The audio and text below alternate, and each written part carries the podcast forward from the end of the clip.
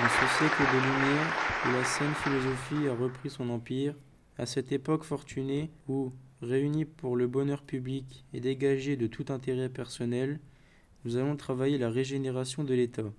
Il me semble, messieurs, qu'il faudrait, avant d'établir cette constitution si désirée que la nation attend,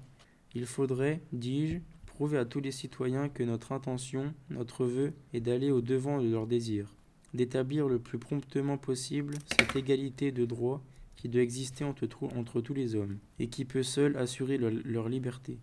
Je ne doute pas que les propriétaires de fiefs, les seigneurs des terres, loin de se refuser à cette vérité, ne soient disposés à faire à la justice le sacrifice de leurs droits. Ils ont déjà renoncé à leurs privilèges, à leurs exemptions pécuniaires, et dans ce moment, on ne peut pas demander la renonciation pure et simple à leurs droits féodaux. Ces droits sont leur propriété. Ils sont la seule fortune de plusieurs particuliers, et l'équité défend d'exiger l'abandon d'aucune propriété sans accorder une juste indemnité au propriétaire, qui cède l'agrément de sa convenance à l'avantage public.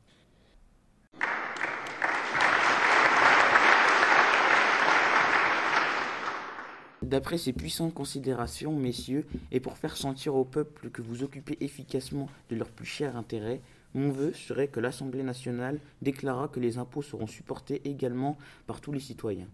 en proportion de leurs facultés et que désormais tous les droits féodaux des fiefs et terres seigneuriales seront rachetés par les vassaux de ces mêmes fiefs et terres, s'ils le désirent, que le remboursement sera porté au dernier fixé par l'Assemblée. Et j'estime, dans mon opinion, que ce soit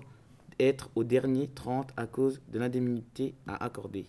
C'est d'après ces principes, messieurs, que j'ai rédigé l'arrêt suivant,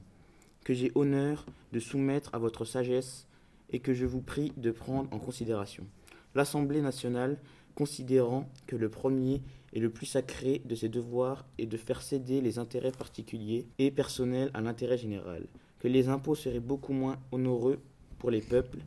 s'ils étaient répartis également sur tous les citoyens en raison de leurs facultés.